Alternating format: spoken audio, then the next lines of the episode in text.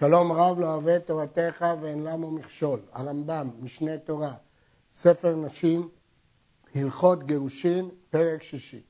בפרק זה נעסוק בשליחי הבעל והאישה. השליח שעושה האישה לקבל הגטה מיד בעלה, הוא הנקרא שליח קבלה. ומשיגיע הגט לידו, תתגרש כאילו הגיע לידה. וצריכה לעשותו בשני עדים. וצריכים שני עדים שיעידו שהגיע הגט ליד שלוחה, ואפילו הם הראשונים, או אחד מן הראשונים ואחר, הרי זו עדות גמורה. הגמרא לומדת ושלח ושילחה מלמד שילחה מביתו, שהאיס עושה שליח והאישה עושה שליח. השליחות של האישה שונה משליחות רגילה. בשליחות רגילה השליח הוא מבצע את שליחותו של המשלח. אבל כאן הוא מקבל, הוא לא עושה שום פעולה, הוא הופך להיות יד של האישה, ונתינה לשליח הוא כמו נתינה לאישה. לכן, כאן צריכים גם במינוי שני עדים. היא צריכה למנות אותו שליח קבלה, כי זה דבר שבערבה היא הופכת אותו ליד שלה. לכן, גם במינוי צריך שני עדים, וגם בנתינה לשליח צריך שני עדים. מדוע? כי הנתינה לשליח היא המגרשת. השליח הוא במקום האישה, הוא שליח קבלה. ברגע שיגיע הגט לידו היא תהיה מגורשת. לכן צריכים שני עדים שהאישה מינתה אותו לשליח, ושני עדים שהגט נמסר לשליח הקבלה, שהוא-הוא מעשה הגירושים. במה דברים אמורים? בשעבד הגט או נקרע. אבל אם היה הגט יוצא מתחת ידי שליח הקבלה, אינו צריך עדים. בין שנמסר לו בעדים בין לו הבעל בינו לבינו, יציאתו מתחת ידו כיציאתו מתחת ידי האישה. ואף על פי כן לכתחילה לא ייתן לו הגט אלא בידי מסירה כמו האישה עצמה. כאשר בעל נותן לאישה גט, הלחש כעדי מסירה קרתי, אבל תקנו עדי חתימה מפני תיקון העולם. כשיש עדי חתימה והאישה מוציאה גט מתחת ידה, זה עדות שהוא נמסר לה כדין, על פי ידי חתימה, ואז לא צריך ידי מסירה. ולכן, היות ששליח קבלה הוא כמו האישה, אז גם שליח קבלה שמוציא גט חתום כהוגן על ידי שני עדים, עצם העובדה שהגט נמצא בידו מוכיח שהוא נמסר לו כדין. ולכן, במקרה הזה, לא צריך עדי מסירה. אבל כל זה בדיעבד. לכתחילה, הדין הוא עדי מסירה קרקע.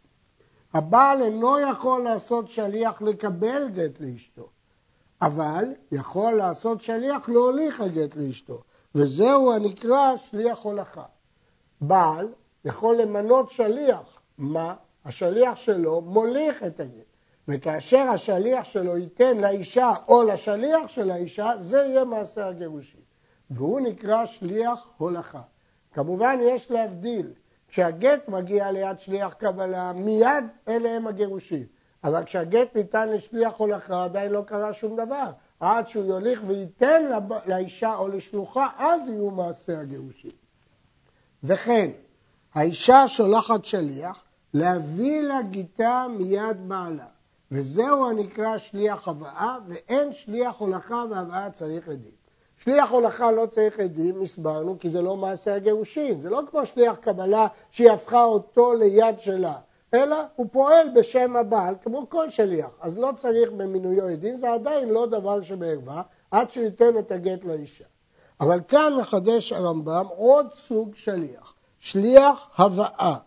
מה פירוש שליח הבאה? ממה נפשך? אם הגט לא מתבצע עד שהשליח ייתן לאישה, אם כן, מה, מהו רגע הנתינה? ששליח הבאה נותן לאישה, אבל שליח הבאה הוא שליח של האישה, והבעל צריך לתת לאישה.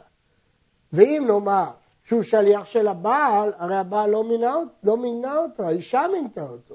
אם כן, מה פירוש שליח הבאה? היכן היה מעשה הנתינה? היכן היו הגירושים? יש של... שלוש דרכים להגדיר שליח הבאה.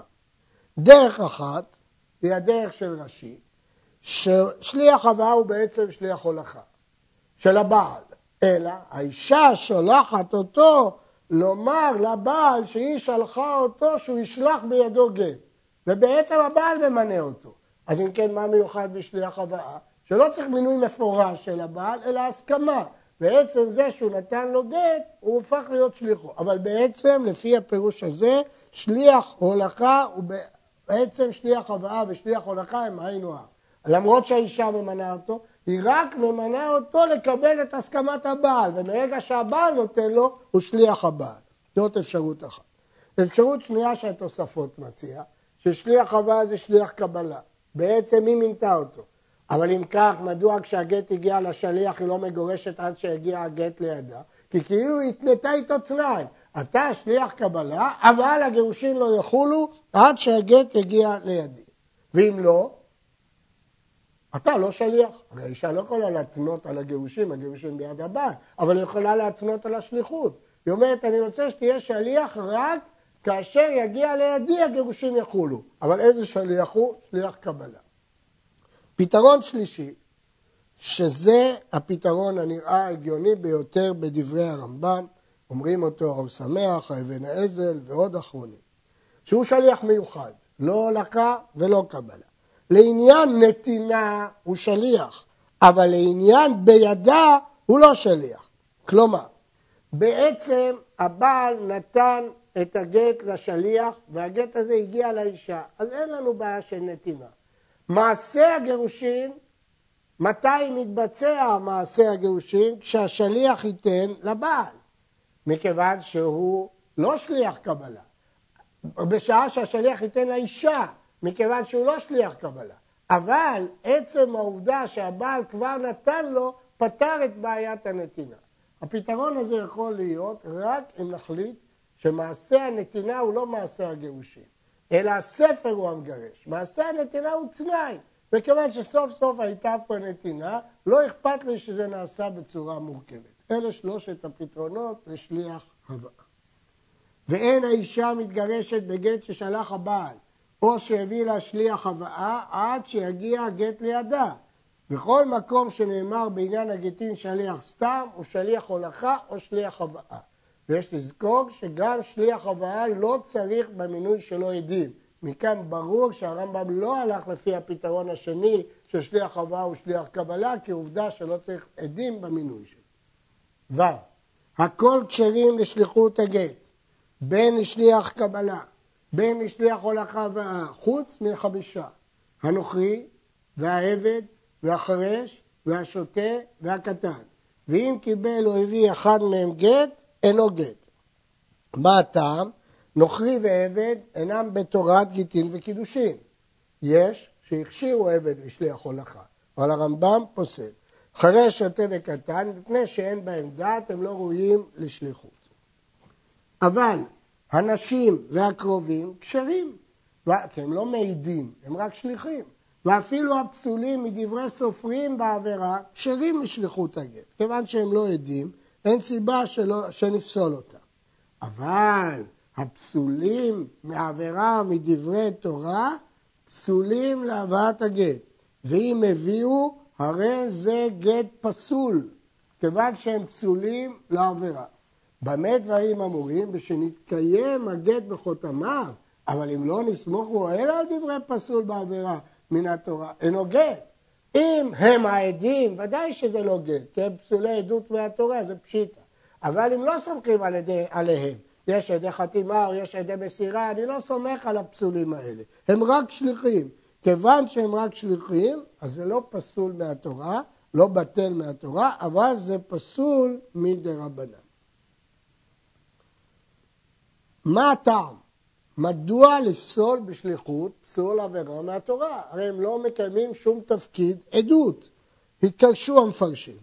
יש שכתבו שמדרבנן אינו נאמן שמינו אותו, כי אין לו נאמנות.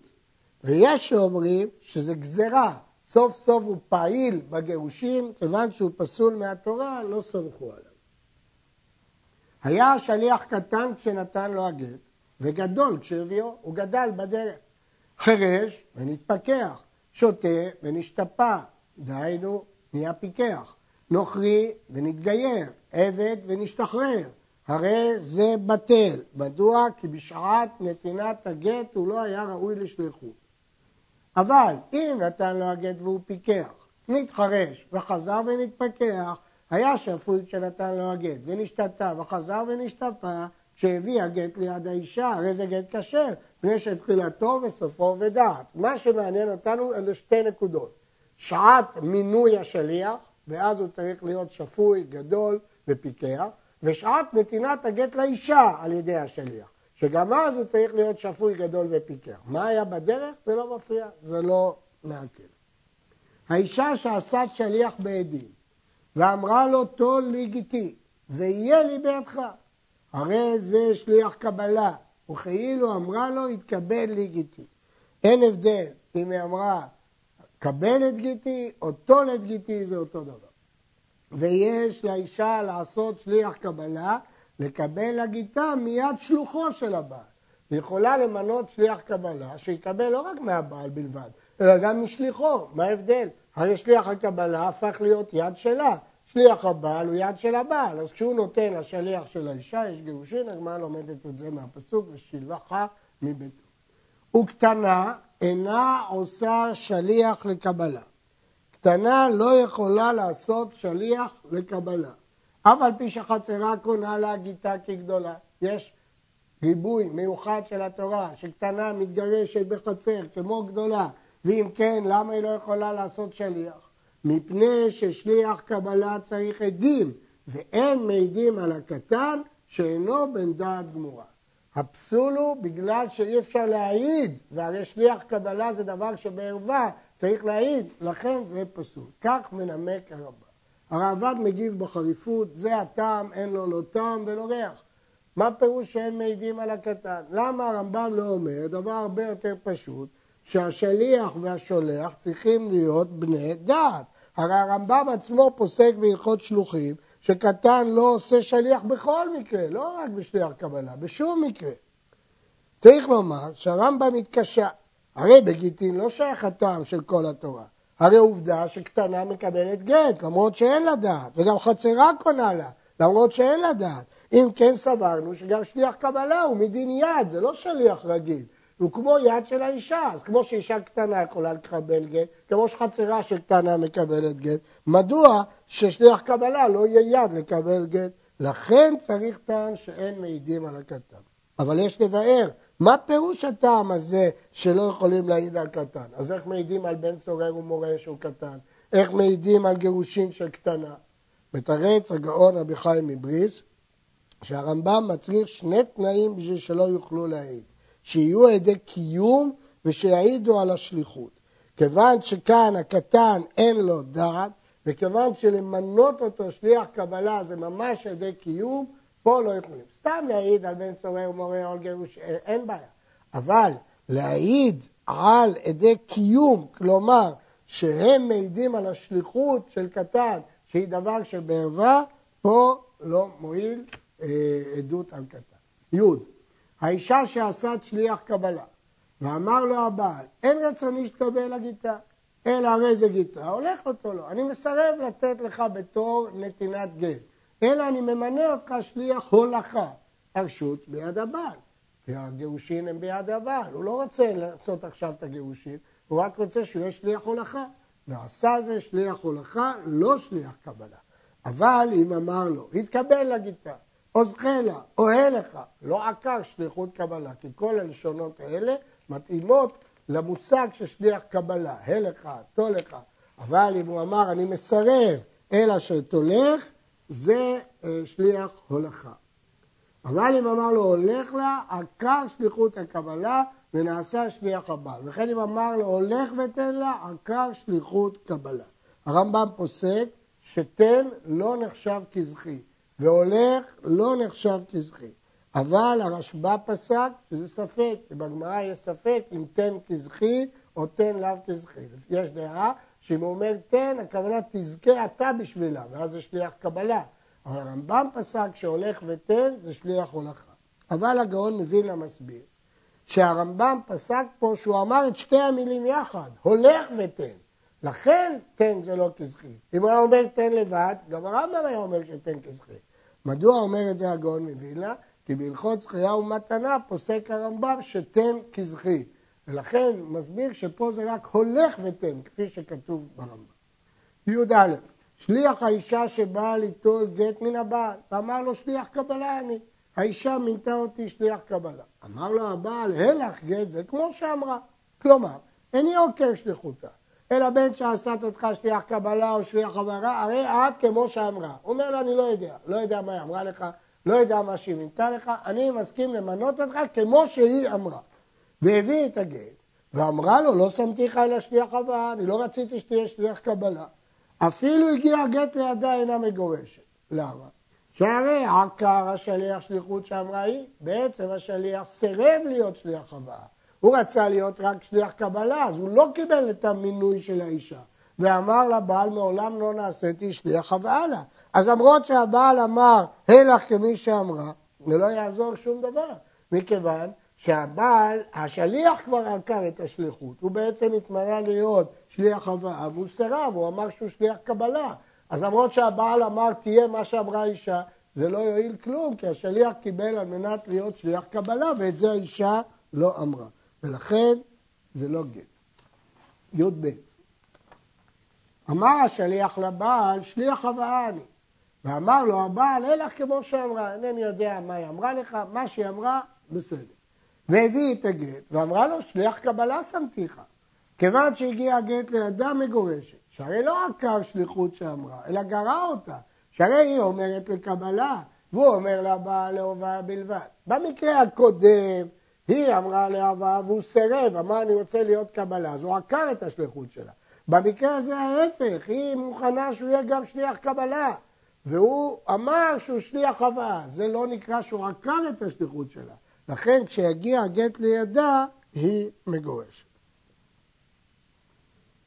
הבעל ששלח גט לאשתו, בא שליח לתנו לה, לא נטלתו, אלא אמרה לו בפני עדים, יהיה לי גט זה פיקדון אצלך. או שאמרה לו, הרי את שליח לקבלו לי. הרי זו מגורשת בספק עד שיגיע הגט לידה. וכשיגיע הגט לידה, תתגרש בוודאי. דין זה נקרא בגמרא, לא חזרה שליחות אצל הבעל. מה פירוש? השליח מעולם לא השלים את שליחותו. כי לפני שהוא נתן לאישה, האישה אמרה, אני ממנה אותך להיות שליח קבלה.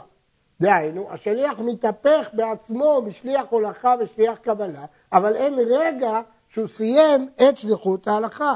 יש פה בעיה, אין כאן נתינה, כי אין רגע שהוא גם שליח הולכה וגם קבלה. הוא לא יכול לייצג שתי רשויות, גם את הנותן וגם את המקבל. אז איפה הנתינה?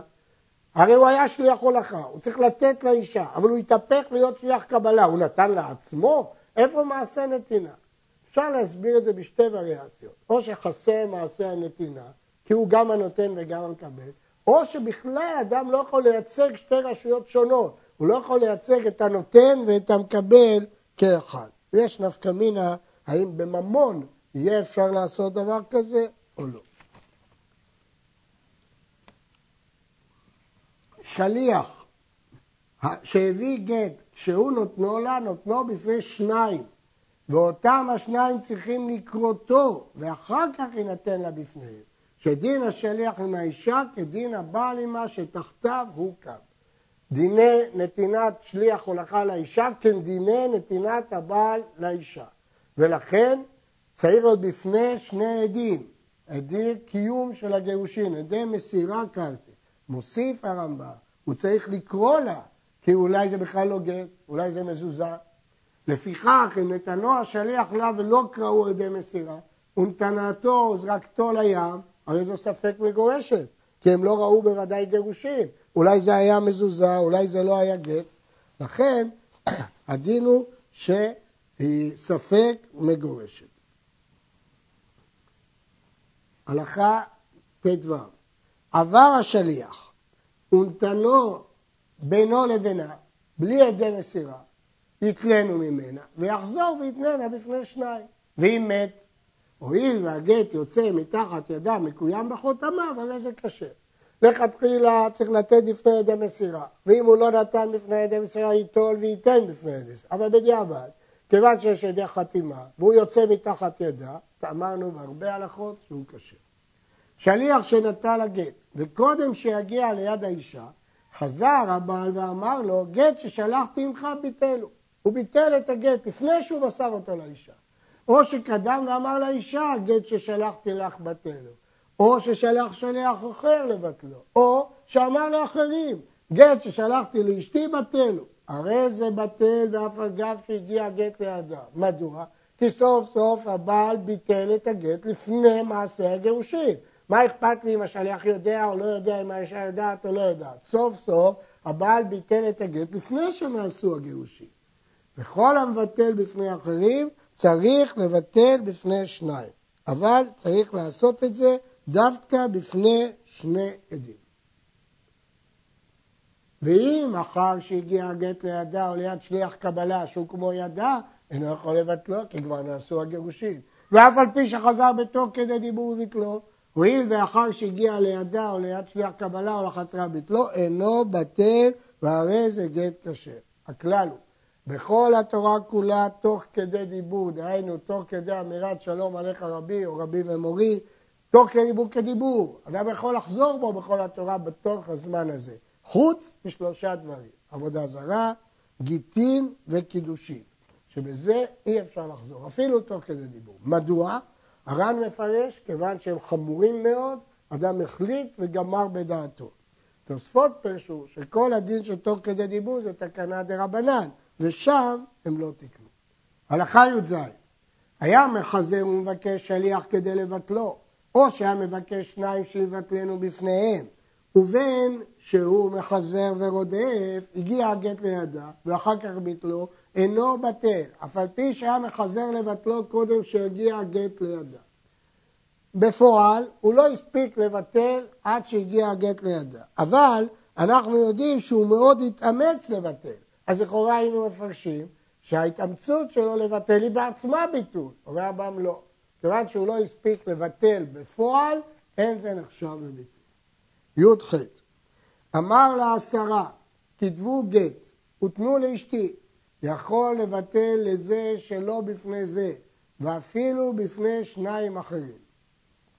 שלח הגט ביד שניים, הרי זה יכול לבטל זה שלא בפני זה, ואפילו היו עשרה, ושביטלו בפני אחד מהם, בטל הגט.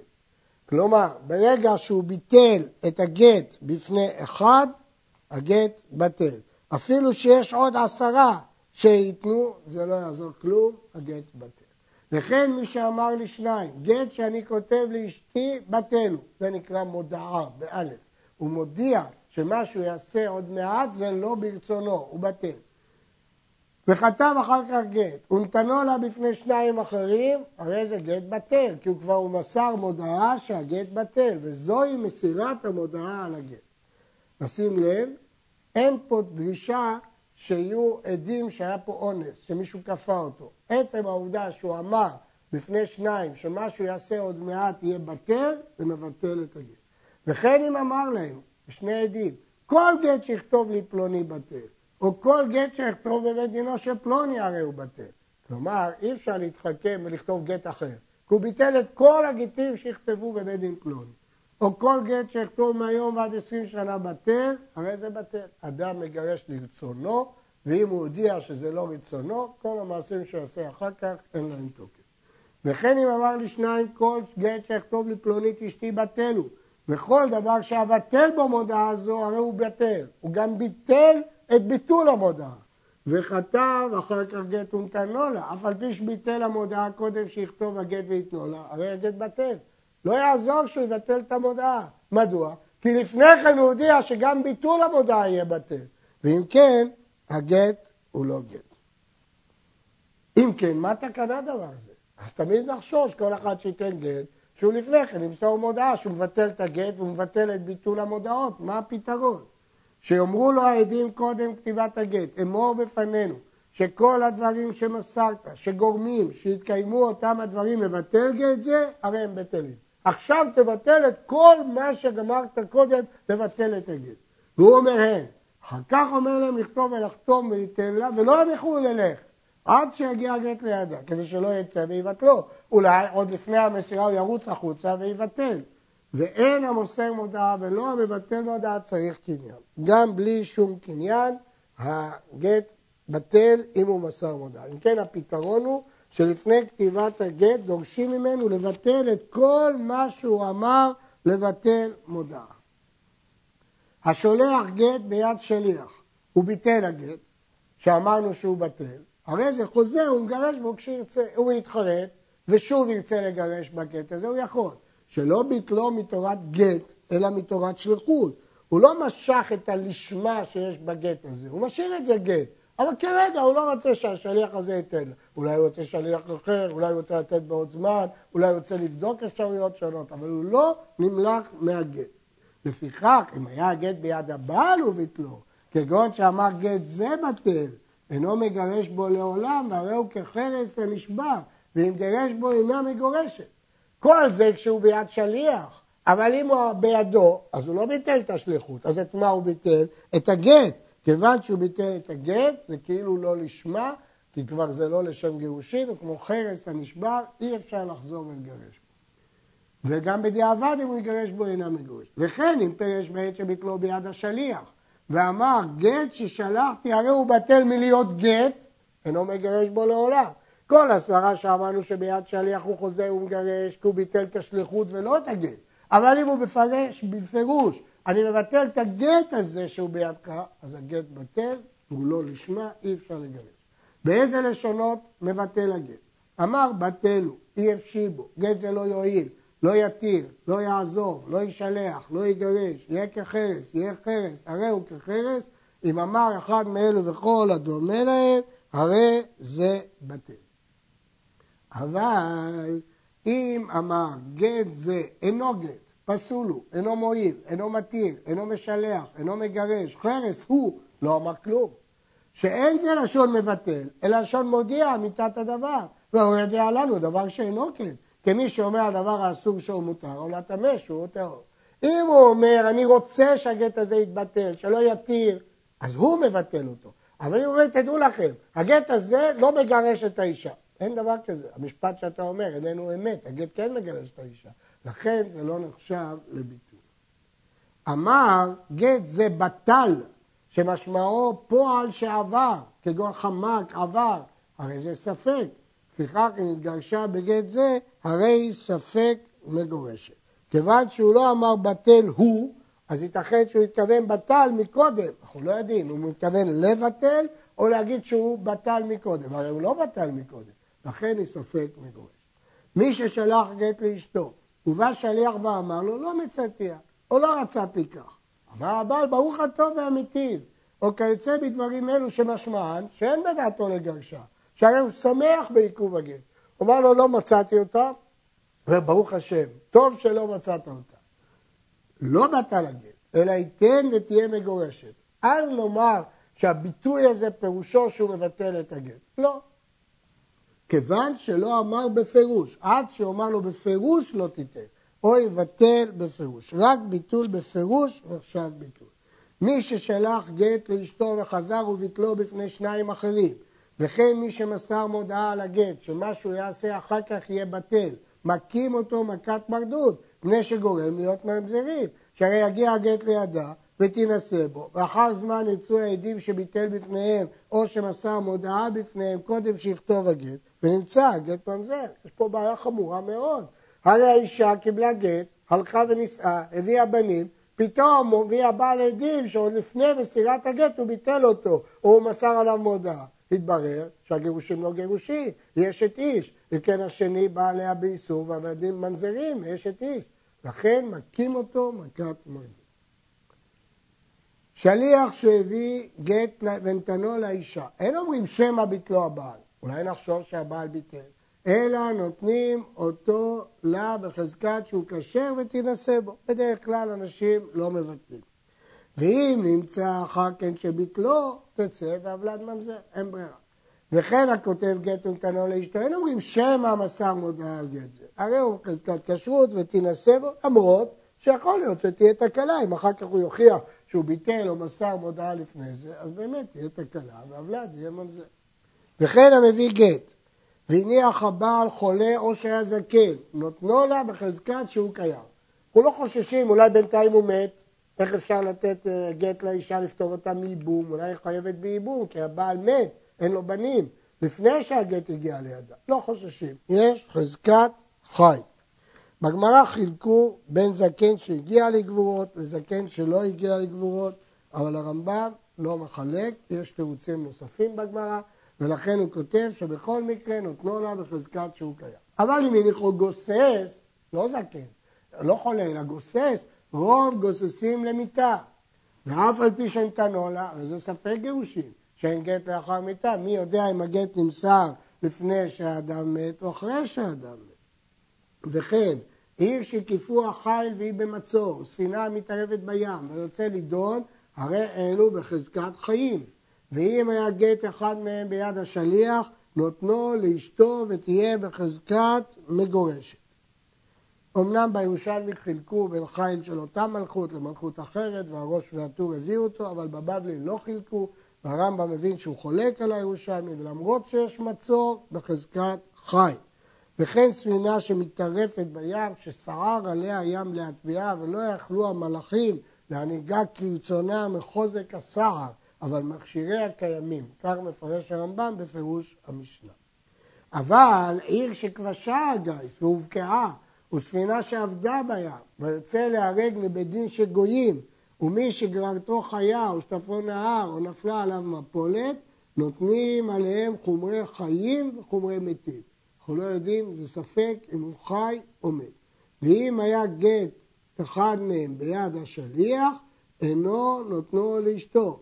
ואם נתנו לה, הרי זו ספק מגורשת. ואם נודע שמת הבעל קודם שיגיע הגט לידה, אינו גט, זה ברור. הרמב"ם הדגיש בדין של גויים. לא הזכיר מה הדין בבית דין של ישראל. הדבר הזה אה, בדיון, כי בבית דין של גויים הם נוטלים שוחד. בבית דין של גויים הם נוטלים שוחד. והרמב"ם כותב פה שיוצא להרג, אבל בבית דין של ישראל אה, לא כך. הראש אומר שבבית דין של ישראל ייתכן וימצאו לו זכות. כלומר, אפשר לפרש שבבית דין של ישראל שלא נוטלים שוחד, ברור שהוא מת. אין פה ספק מגורשת, זה בכלל לא מגורשת. רק בגויים שייתכן שהם מקבלים שוחד. ואפשר לפרש שבבית דין של ישראל ייתכן שימצאו לו אה, זכות. אז יש, הרמב"ם לא הזכיר את בית דין של ישראל לצד הזה או לצד הזה, הרשב"ם מחמיר כשני הצדדים. הירושלמי מוסיף מי שגררתו חיה או שטפו נהר או נפלה עליו מפולת. הרמב"ם אומר שנותנים עליהם חומרי חיים וחומרי מתים. בירושלמי מבואר הדבר הזה שכותב פה הרמב"ם על כל המקרים הללו. הבעל ששלח גט לאשתו הרי הוא חייב במזונותיה ובכל תנאי כתובה עד שיגיע הגט לידה או ליד שליח קבלה. כיוון שהוא עוד לא נמסר לה או לשליח קבלה, אשתו לכל דבר, הוא חייב במזונותיה ובכל תנאי הכתובה, עד הרגע שתהיה מגורשת, שפירושו הגעת הגט לידה או ליד שליח קבלה.